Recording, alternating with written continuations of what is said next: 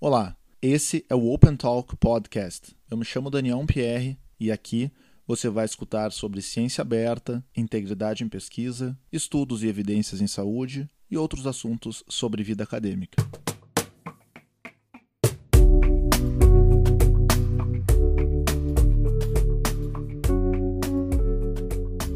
Boas-vindas ao episódio 2. Um episódio que vem dois meses e meio depois do primeiro episódio, uma periodicidade mais longa do que a pretendida aqui para o podcast e parece que faz ainda mais tempo, dada a intensidade e velocidade que esse momento de pandemia nos impõe, mas pretendo também, dentro do que se passou, trazer algumas reflexões aqui proporcionadas pelo trabalho dos últimos meses. No primeiro bloco, vou fazer algumas reflexões sobre colaboração científica e interação acadêmica. E no segundo bloco, nós temos uma conversa com o professor Rodrigo Siqueira Reis, da Washington University, em São Luís. O Rodrigo é brasileiro e há alguns anos foi para os Estados Unidos para desenvolver o seu trabalho em saúde pública e ambiente construído. Foi uma conversa muito agradável que acho que vocês também vão aproveitar. Bom, os últimos dois meses foram, como comentei, meses de muito trabalho, principalmente em relação à pesquisa. E no Hospital de Clínicas de Porto Alegre, onde eu atuo principalmente na pesquisa, nós tivemos uma ação promovida pelo grupo de pesquisa e pós-graduação que coordena a pesquisa na instituição, que foi da disponibilização de uma lista dos projetos aprovados em relação aos estudos de coronavírus, sobre coronavírus. E eh, hoje, quando eu falo para vocês, nós já temos 97 projetos aprovados, existe uma organização super contínua na instituição, uma avaliação extremamente ágil e aprofundada para as diferentes perspectivas existentes dos projetos. São projetos, alguns epidemiológicos, alguns com revisão de dados de prontuários, alguns estudos de intervenção e um monitoramento muito cuidadoso em relação a isso. E a disponibilização de uma lista de projetos aprovados foi, foi uma ação de transparência, mas que também suscitou uma rápida resposta dos pesquisadores para obtenção de informações sobre projetos já existentes. Então, buscando reduzir uma sobreposição de esforços para não desenvolver um projeto em algo que já vem sendo feito ou tentar otimizar a ação de dois ou três projetos distintos e com isso também tornar uh, os projetos mais eficientes. Então, acho que materializa um pouco uma ação institucional que pode um facilitar, um promover a transparência, mas também facilitar colaborações científicas. Às vezes nós estamos olhando para o outro lado do mundo para algumas colaborações e institucionalmente nós conseguimos isso ou mesmo mais próximo na, mesma cidade, estado ou no país, com pessoas que conhecem mais o sistema e podem igualmente colaborar para uma condução adequada dos projetos. No nível institucional, acho que isso é algo a se pensar. No nível dos pesquisadores, eu vejo que nós poderíamos ter mais disciplinas ou alguns materiais que orientem as práticas de colaboração. Muito do que eu faço é do, instinto ou de como as coisas vão acontecendo com um colaborador ou outro, ou de como eu já vivenciei as colaborações, mas talvez refletir um pouco sobre como nós conduzimos isso seja benéfico, seja benéfico para estabelecer os contratos, para ter alguns marcos ao longo do trabalho, que são marcos de, de, decisão, às vezes pequenas decisões, mas decisões que elas não são triviais em projetos e validar pelo menos isso com colaboradores é importante. Às vezes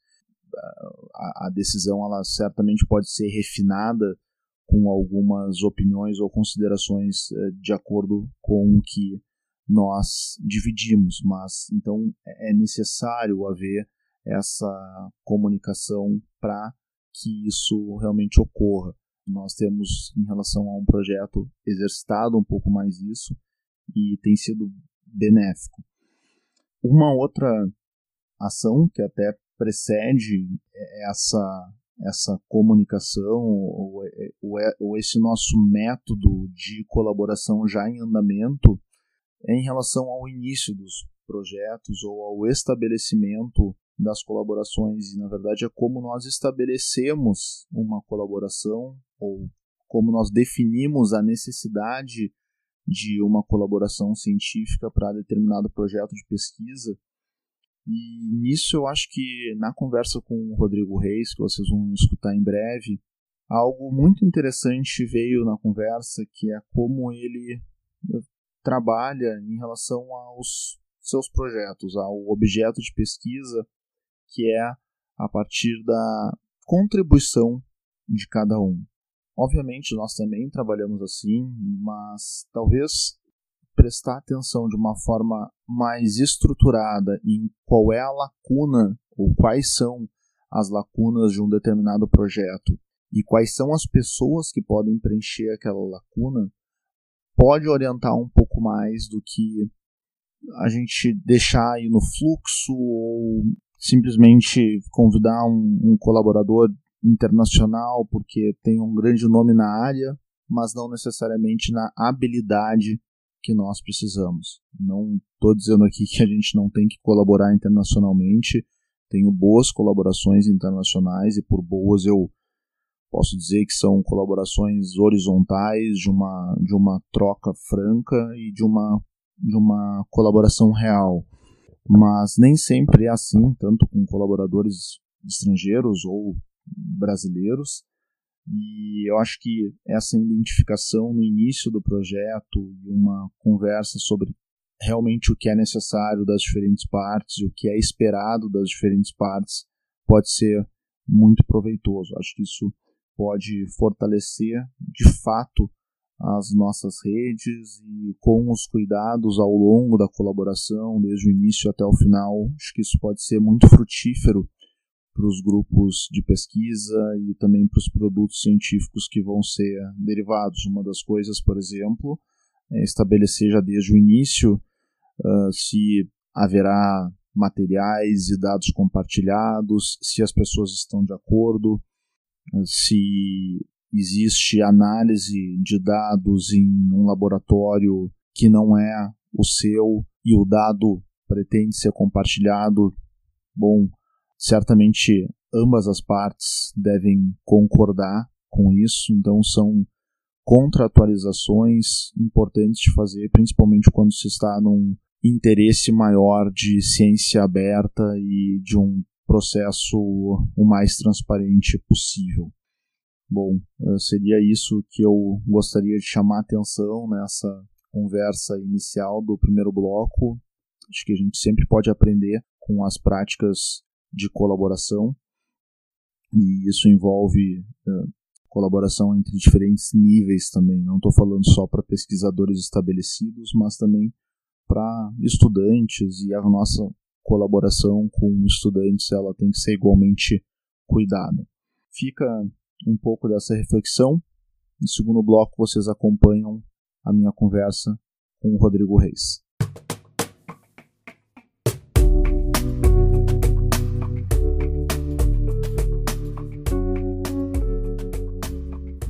Nesse momento, converso com o professor Rodrigo Reis. Rodrigo é, é professor titular da Universidade de Washington, em São Luís, e trabalha com ambiente, ambiente construído, principalmente o Rodrigo vai explicar aqui, mas acho que principalmente no âmbito urbano e saúde pública. Né? O Rodrigo tem uma posição de liderança, já tinha aqui no Brasil, mas também conseguiu ir para a Universidade de Washington numa posição de, de liderança nessa área. Eu acho que tem bastante a contribuir aqui numa conversa sobre atividade física e também sobre colaboração científica, já que é alguém que tem uma ampla rede de colaboração. Rodrigo, novamente, muito obrigado por estar conversando comigo no Open Talk. Obrigado, Daniel. Obrigado é, pela oportunidade. Estou bem feliz em participar desse podcast e acho que é, é uma, uma oportunidade muito boa para a gente dividir um pouco a, a, algumas reflexões e, e trocarmos algumas experiências. Maravilha. Rodrigo, eu, eu vou começar assim, é, lembrando e faço questão de colocar isso no ar, né? Comentei fora do ar que eu ia lembrar de uma situação, de uma resposta que eu recebi de ti quando eu fiz uma pergunta sobre intervenções comunitárias de atividade física lá no PAPA de, em Curitiba, uhum. em 2013, a primeira edição do PAPA aqui no Brasil, e tu estava uh, ah, até rouco, sem voz, e explicando um pouco das intervenções e ok, meu, no meu doutorado eu, eu mexi com aconselhamento de atividade física, então fiz um pouco dessa aproximação com saúde coletiva e saúde pública através de intervenções bem estruturadas para pessoas com diabetes, mas ainda num viés bastante clínico. Uhum. E a gente uhum. estava apresentando intervenções comunitárias e eu perguntei, bom, e vocês têm qualquer marcador de uh, mudança clínica, mudança biológica, e tu me respondeu assim, não, nosso marcador mais importante é se as pessoas fizeram ou não. É, esse é o nosso desfecho primário, e aquilo ali abriu algumas portas, né? deu um clique, deve ter alguma palavra em alemão para falar numa única palavra, mas realmente aquilo ali uh, abriu, assim, e é algo que eu me lembrei muito, em várias bancas, eu, eu me lembro disso em várias bancas de mestrado ou doutorado ainda, se tu puder comentar um pouquinho, Rodrigo, da atividade física, exatamente nessa perspectiva uh, de fazer, né? E tu trabalha com ambiente construído, aspectos contextuais. A gente tem o Brasil, os Estados Unidos também tem aspectos bem diferentes de um lugar para outro, de uma população para outra. Se tu puder conversar um pouco da atividade física nesse sentido, então um sentido não que não nega o biológico, mas que expande, eu acho, a, a perspectiva de alcance num primeiro momento.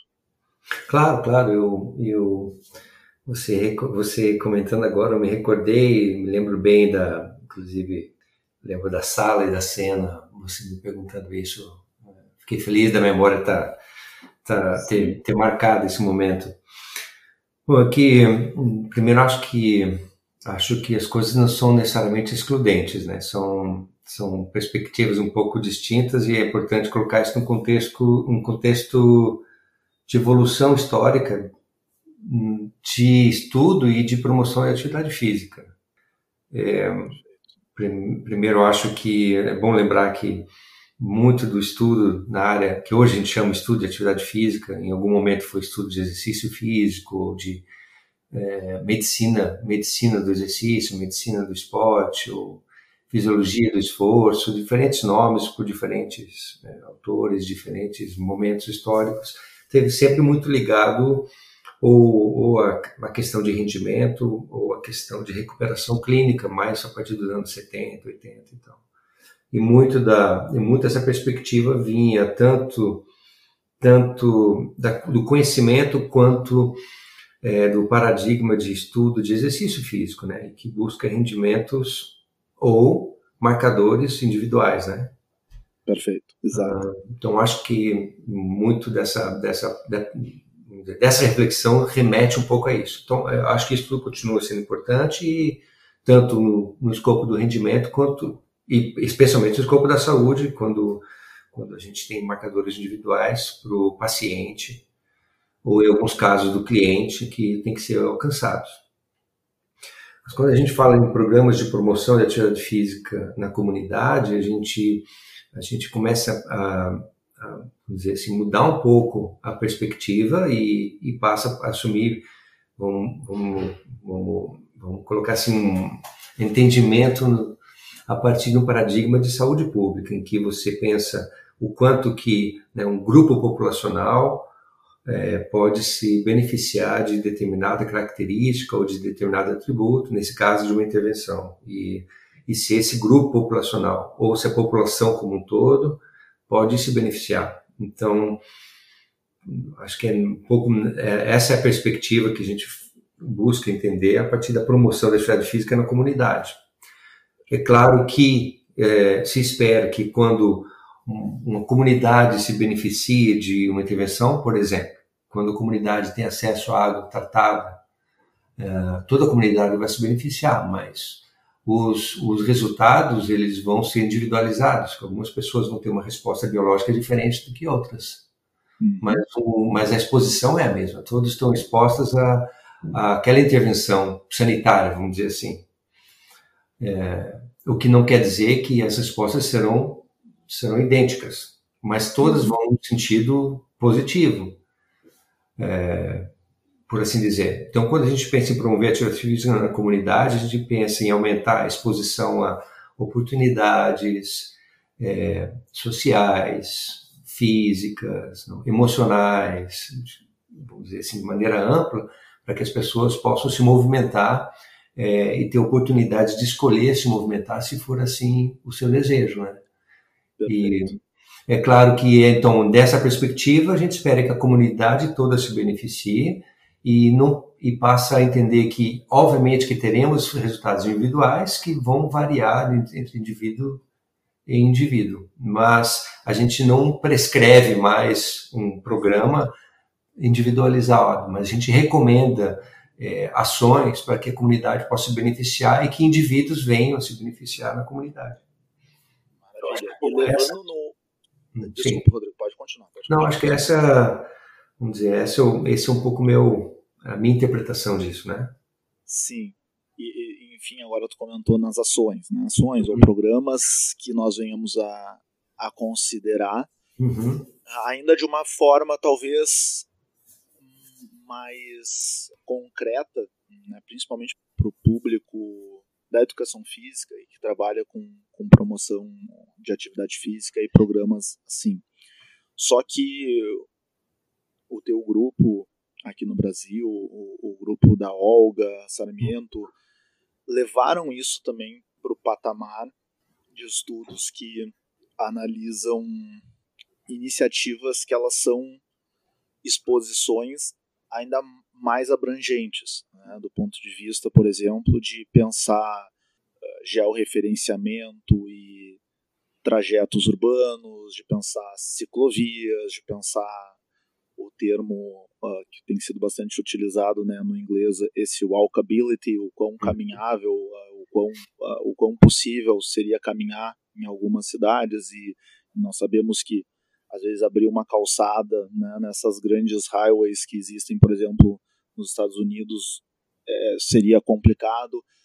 O que que tu vê assim? É, e realmente essa é uma pergunta que eu não tenho uh, uma ideia próxima do, do que que pode ser. O que que tu vê que no ponto de vista de estrutura, estrutura que nós temos nas cidades, aqui no Brasil a gente tem um aspecto também bem importante de violência, né? Mas do ponto de vista de estrutura física, a gente tem como avançar ou o que, que seria mais difícil, porque essas também são exposições que, que possibilitam né, realmente equalizar um pouco essa prática de atividade física pelas pessoas. Claro, é... sim, eu, eu, claro que é, um, é, obviamente que é, é, uma área temática que é a minha área de, de estudo e de aprofundamento, né?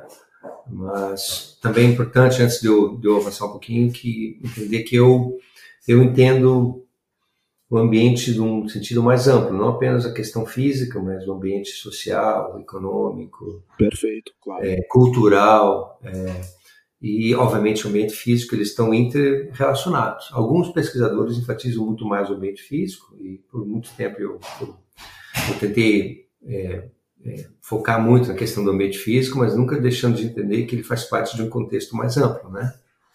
incluindo, incluindo o ambiente é, que está relacionado a políticas e, é, sociais, econômicas e ambientais, né? É, para responder, para comentar melhor a tua pergunta, eu acho que eu acho que nós dois e quem estiver nos ouvindo pode pode se colocar na situação que a gente se encontra hoje em frente à pandemia de Covid-19, por exemplo, em que todos foram é, expostos a um ambiente que restringiu o movimento, né? Perfeito. Então, é, a gente pode, pode, pode começar a entender essa, essa a importância do ambiente para a atividade física, a, é, tendo como referência o que aconteceria se a gente não pudesse se movimentar, se tivesse restrição de movimento, seja por uma política que foi hum, temporariamente colocada, né? por exemplo, ações políticas que agora reduzem ou restringem a locomoção ou pela redução de acesso a, a, a transporte público, está correndo em, principalmente nas grandes capitais, e os ônibus eh, deixaram de circular, alguns estão com restrição do número de passageiros e por isso circulam menos. É, parques, aqui nos Estados Unidos, vários parques estão fechados e aí no Brasil algumas cidades fecharam, outras não. É, então basta imaginar que se você abre a porta de casa e você não tem acesso a esses locais, você tem limitação do teu movimento, né? Então acho que por uma tragédia histórica a gente está vendo a importância que o, o entorno tem para a nossa vida, né? E eu digo não só para a atividade física, mas para a existência nossa, né? Exato. E além disso, quanto que o acesso ao ambiente permite que você tenha acesso ao convívio, ao convívio com as pessoas, é, aos relacionamentos e, e o quanto isso afeta a tua saúde emocional e, e mental, né? Exato. Por exemplo, agora com a restrição de contatos sociais, por limitação à frequência de ambientes físicos, é, nós estamos sofrendo todos de uma maneira ou de outra, né? Uma sensação de isolamento, de distanciamento, Pessoas que têm mais, mais vulnerabilidade agora certamente estão tendo problemas de saúde mental. Então, ao invés de eu, de eu, ficar citando aqui referências e colocando evidências que demonstram essas relações, eu acho que está bem, bem mais marcante a experiência que a gente está passando para compreender como é importante a gente ter acesso a espaços e a oportunidades é, para a vida, que a vida ocorra. E particularmente nas cidades, em que os espaços são invariavelmente é, construídos pelo ser humano, sejam espaços verdes, espaços de concreto, espaços é, fechados ou abertos, então, portanto, edifícios, praças, parques, praças, calçadas, ruas, é, são todos ambientes construídos pelo homem, certo? Certo. Então, é essa importância que, que o ambiente, eh, particularmente nas cidades, que é o meu caso de interesse, tem sobre a existência humana. Uhum. E, e é essa preocupação que, que eu tive ao longo de, dos anos de estudo e a minha atenção, vamos dizer assim, né, é que compreender o quanto que oportunizar que o ambiente em que a gente vive seja favorável para a existência nossa e especialmente para para atividade física. Né? Eu até acho, não sei se atividade física é a melhor maneira de expressar, mas é, para a plenitude da vida, né? É, Perfeito. Perfeito. É. é. porque, porque é o que tu disse, a, a, essa questão de locomoção, até descolando um pouco né, o termo em relação a exercício ou atividade física, mas simplesmente a, a nossa possibilidade de transitar? E isso muitas vezes atende não à questão de atividade física, mas acho que a, aos, nossos, aos nossos instintos humanos de trocar experiências, né? Que Perfeito. necessariamente é, precisam, às vezes, de movimento e de mudança de local para nós uh, podermos vivenciar. Uh, é, eu, eu, eu, acho que o que tu traz assim, do ambiente com a, com a a sutileza né, da, da correção, né? por exemplo, eu usei ambiente pensando ambiente construído e tu uh, realmente, porque ambiente ambiente tem toda tem toda a relação social, a relação contextual, de entorno, até mesmo relações familiares que nos fazem usar ou não o ambiente construído que está à nossa disposição. Então, perfeito tu ter abordado isso daí. Ah, sim, é que eu acho que é um é, a gente pode cair no, nas caixinhas, né? Exato. É, e, e como pesquisador, a gente sempre coloca as coisas em caixinhas para a gente poder ter uma segurança no objeto, mas é, eu acho que não tem como separar uma coisa da outra. Perfeito. E migrando um pouco para também para nossa segunda parte da conversa, que é um pouco uh, em relação à carreira. Uhum. Tu era professor da Universidade Federal do Paraná, também professor da PUC, num estágio já avançado de carreira, uh, migrou, né, foi, foi acho que um dos, dos nossos, na educação física, dos nossos exemplos mais marcantes, assim, de uma fuga de cérebros, eu não sei exatamente as razões e nem, nem é o motivo aqui da, da nossa conversa, mas querendo ou não é uma fuga de cérebro do Brasil, mas que também tu foi para um lugar com um histórico, né? O, o lugar que está, ele não é um lugar aleatório para tua área de estudo. É, então, se tu puder comentar um pouquinho, não, não necessariamente eu pergunto assim no sentido da tua mudança, uhum. mas no sentido do teu desenvolvimento, e claro, isso passa também por tu ter trabalhado extensivamente e ainda trabalhar aqui no Brasil, ter ido para os Estados Unidos e talvez ter intensificado ainda mais parcerias que tu já, já tinha com pessoas em diferentes países e continentes. Se tu tiver como explicar um pouco para a gente uh, uh, ver né, esse desenho da tua carreira, que eu acho bem interessante, seria muito bom.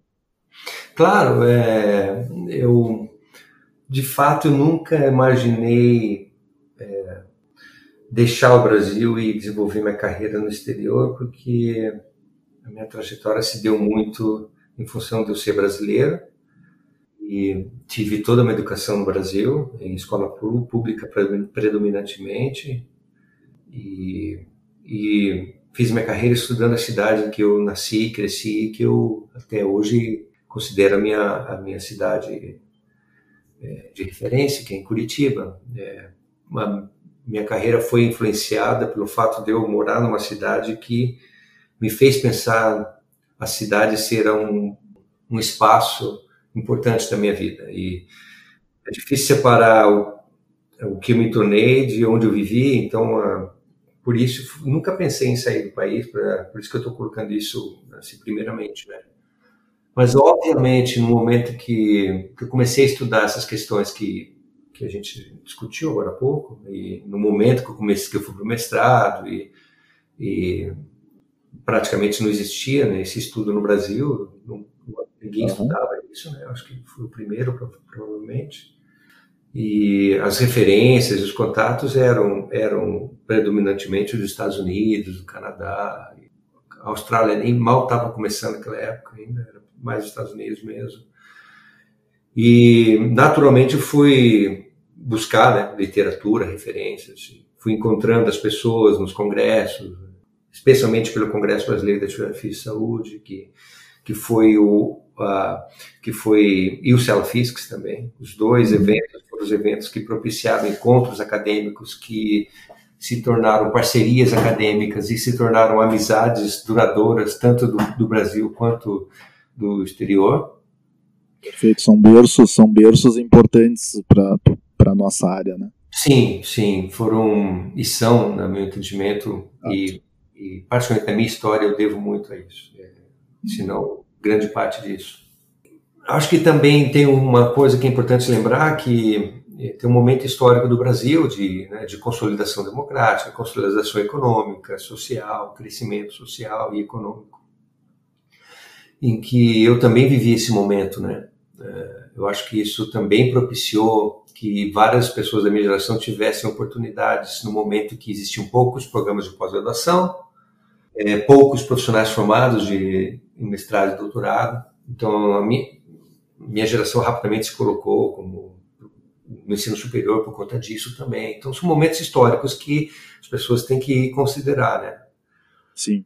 E, e toda, toda a minha carreira eu fiz em função de colaboração com, com colegas no Brasil e no exterior para poder aprender as ferramentas que, que eram necessárias, para obter o treinamento necessário, e por isso eu passei grande parte da minha carreira viajando para o exterior, faz, treinando e aprendendo com aonde se, as coisas aconteciam, transferido esse conhecimento para o Brasil, desenvolvendo ferramentas nacionais e publicando as ferramentas para aplicar no Brasil. E até que né, acabei desenvolvendo uma carreira internacional por conta disso. Foi, foi um caminho que, que aconteceu em função dessa colaboração também. E o fato do Brasil ser um país de referência, sempre ter sido um país de referência na região do mundo para várias coisas, né? Eu, eu, a minha geração participou desse crescimento da pesquisa em atividade física também.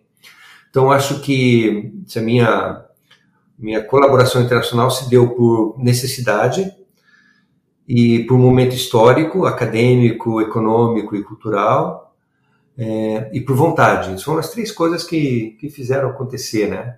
Perfeito. Mas uh, vim parar aqui foi uma coisa, uma coisa que aconteceu muito sem planejamento, na verdade. Eu tinha sido sondado várias vezes para vir para o exterior, não só para cá, mas para outros, umas outras três, quatro vezes, para talvez me, me deslocar.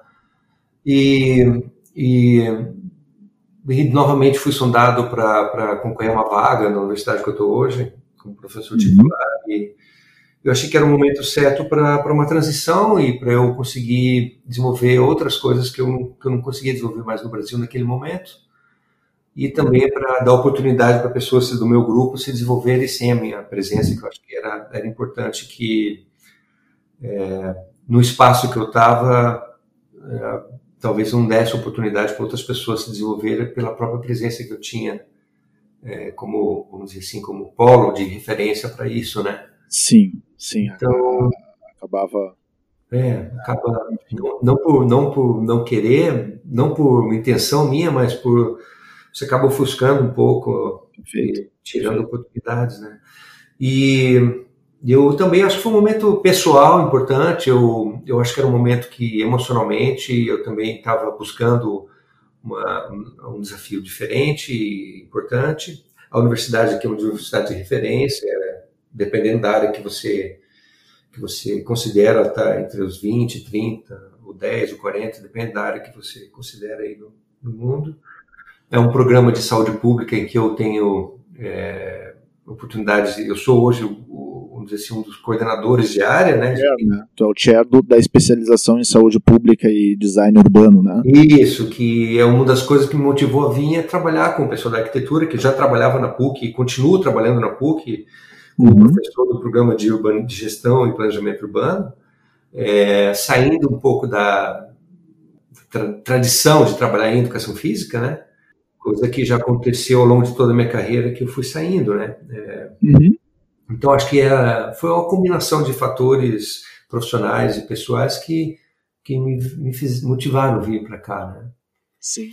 Tu colocou uma expressão, Rodrigo, que é a da carreira internacional, né? Então acho que isso eh, realmente fica claro quando a gente já, já via a tua forma de trabalho, né, muito internacional e tu colocou que isso é um próprio percurso de como tu buscou habilidades e buscou aprofundamento na tua área de interesse. E agora tu também coloca o que eu acho que é um ponto que eu gostaria de ouvir de ti um pouquinho. Tu coloca essa interação com o pessoal da arquitetura, né? Eu sei que tu já teve também interação e uh, atuou junto à, à gestão, a gestores públicos, pensando a cidade.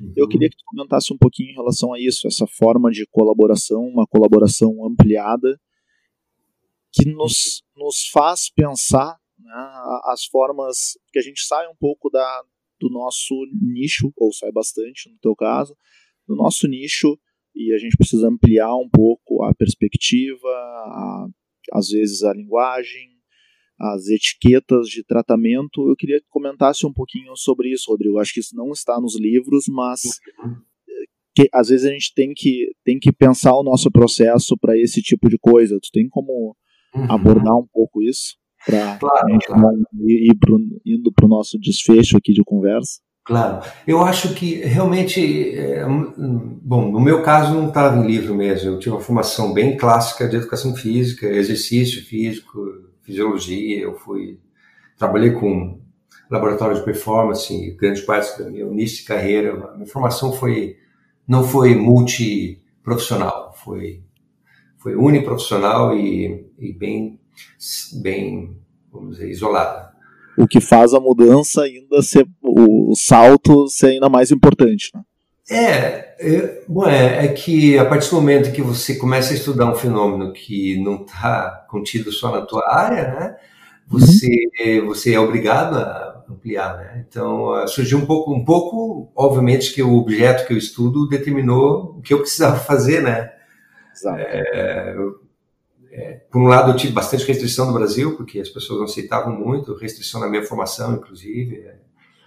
É, e até se você pensar concurso público no Brasil é definido pela, pelo diploma e não pelo, pelas habilidades ou pelo, pelo objeto que você estuda, né? Perfeito, perfeito. A ideia, é, é assim, é, aqui é, com exceção de áreas muito específicas, por exemplo, que exige o diploma de advogado, exige o diploma de médico para atuação em hospital, vamos supor, ou em, ou em legal, é, aqui praticamente isso não existe, né? Em carreira de acadêmica, por exemplo, ou mesmo em, é, em outros países também. No Brasil ainda é bem mais car, car, cartorial, vamos dizer assim. Exato. Então tem um problema de informação que é óbvio, e eu acho que no, a educação física não superou isso ainda e, uhum. no Brasil e nem acho e aqui não, não acho que também tenha muito superado. A saúde pública superou isso há muito tempo porque o objeto de estudo requer isso, então quem vai para a saúde pública entende isso, né, por, por necessidade, né, e, e, e, obviamente quando você passa a trabalhar com pessoas que não têm a formação básica, quem tem trabalho em saúde pública, cada um vem de uma área, e aqui no meu caso igual, é, o que te une é o interesse comum em torno daquele objeto, então a primeiro, primeira coisa que a gente aprende é que não é mais o que eu quero, mas o que eu posso oferecer.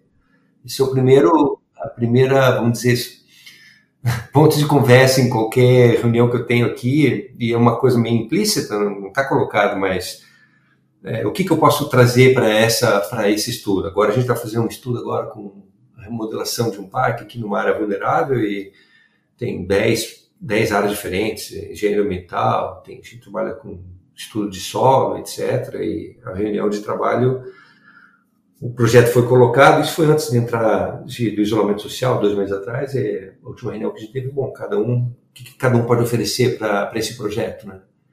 Perfeito. E aí fica fácil conversar, porque eu não, eu não entendo de, por exemplo, de um, um, um colega que estuda solos, né? Eu não entendo de solos, nem de contaminação de solos, e, ou nem do, do, do, do linguajar, da terminologia mas ele vai me dizer, olha, isso que você está propondo vai ter essa consequência.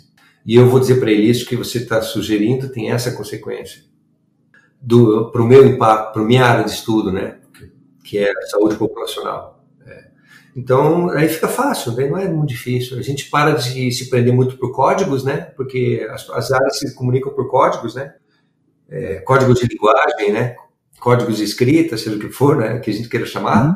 É, e daí a gente se comunica pelo objeto, né? Daí eu acho que vai construindo, né? É uma e, e não penso não penso que é aqui é bem difícil também trabalhar em áreas.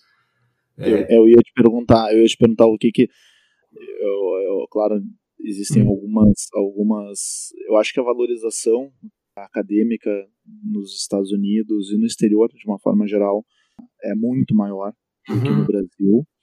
Ah, por outro lado, tem tem dificuldades inerentes como qualquer lugar, qualquer cultura uh, vai apresentar. Se tu pudesse comentar um pouquinho sobre isso, acho que Sim. os pontos que tu tocou agora nessa tua última resposta, que em relação a realmente o que, que, o que, que a gente pode contribuir a, a essa, essa coisa antiquada dos concursos públicos aqui no Brasil, enfim, é algo é algo que eu espero que as pessoas que estão ouvindo assim elas percebam na verdade o quão denso são esses pontos porque tu fala de um jeito muito sutil suave bacana mas são pontos que uh, são cirúrgicos mas se tu uhum. pudesse comentar um pouquinho dessas dificuldades uh, ou assim aspectos diferentes que, que acabam uh, sendo sendo desafiadores Bom, eu acho que trabalhar em, em grupos multidisciplinares, e, no, e, nesse caso talvez seja melhor usar interdisciplinares né, do que multi, porque a gente quer trabalhar junto e não só,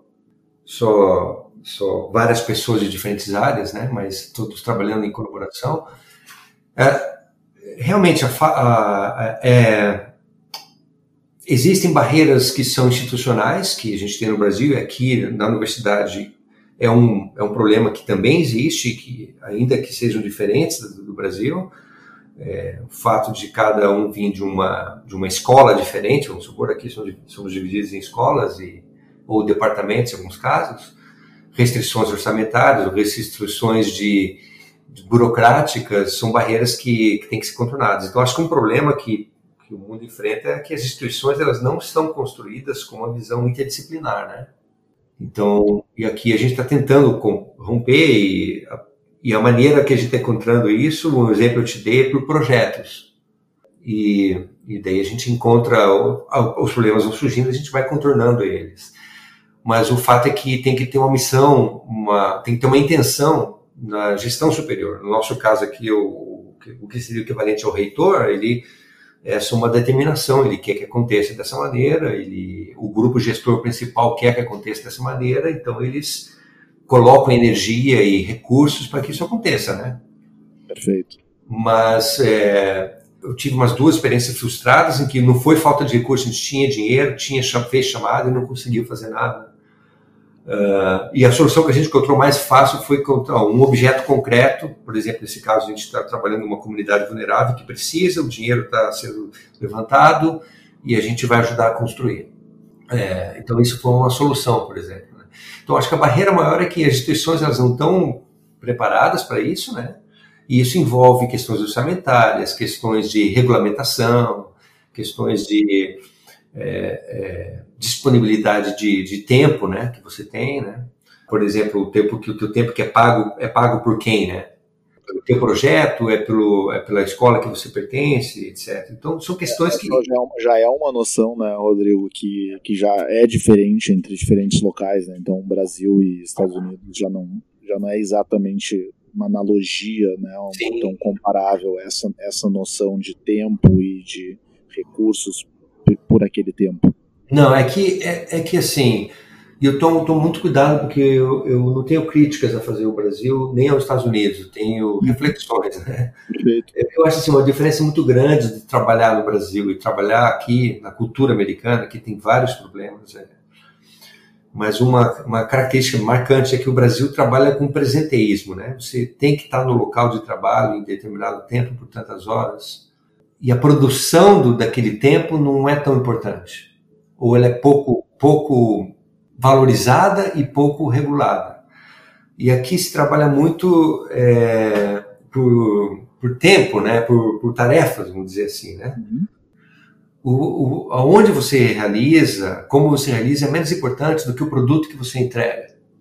E como, a, como você trabalha por produto, vamos dizer, né, é, você estima o tempo que você leva para entregar um produto. Então você começa a calcular o tempo de trabalho.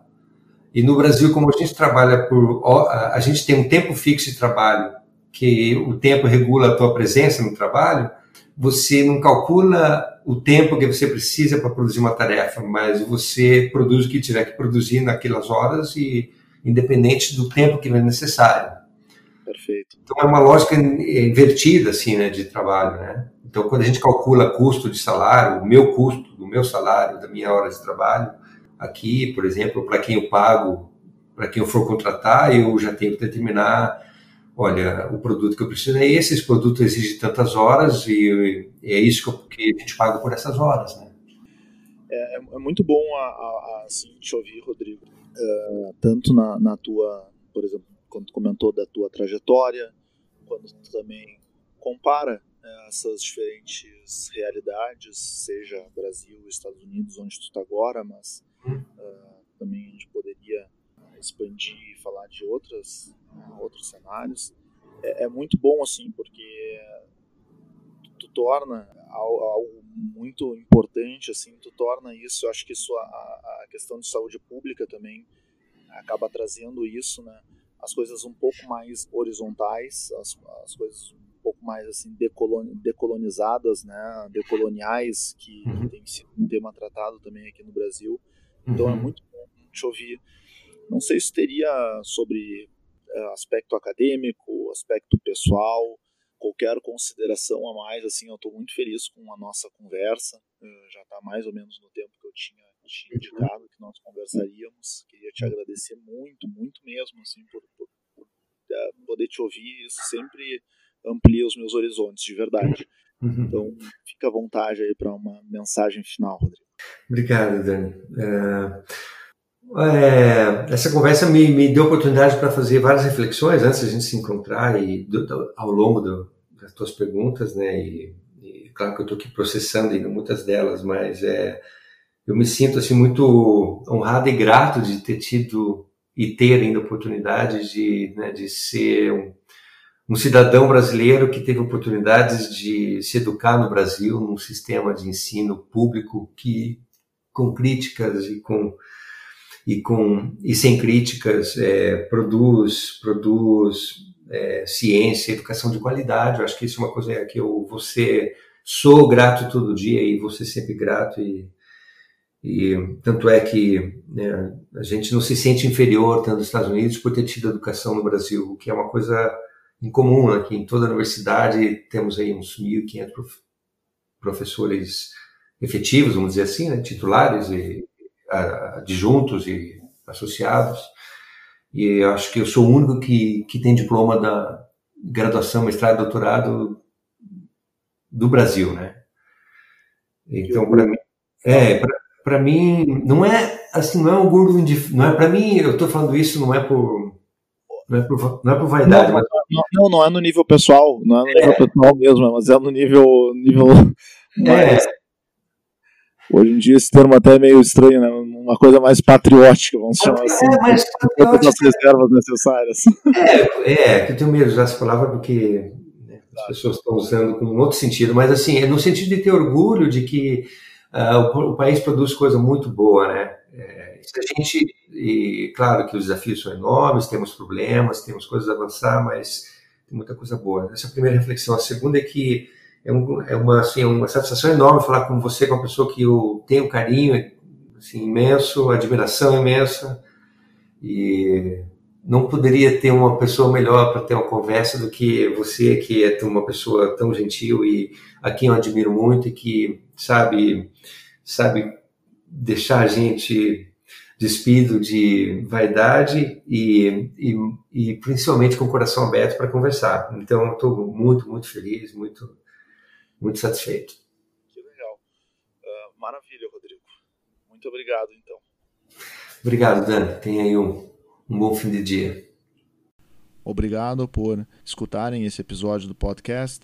Comentários ou sugestões podem ser enviadas para o endereço de e-mail que vai estar nas notas deste episódio. Até a próxima.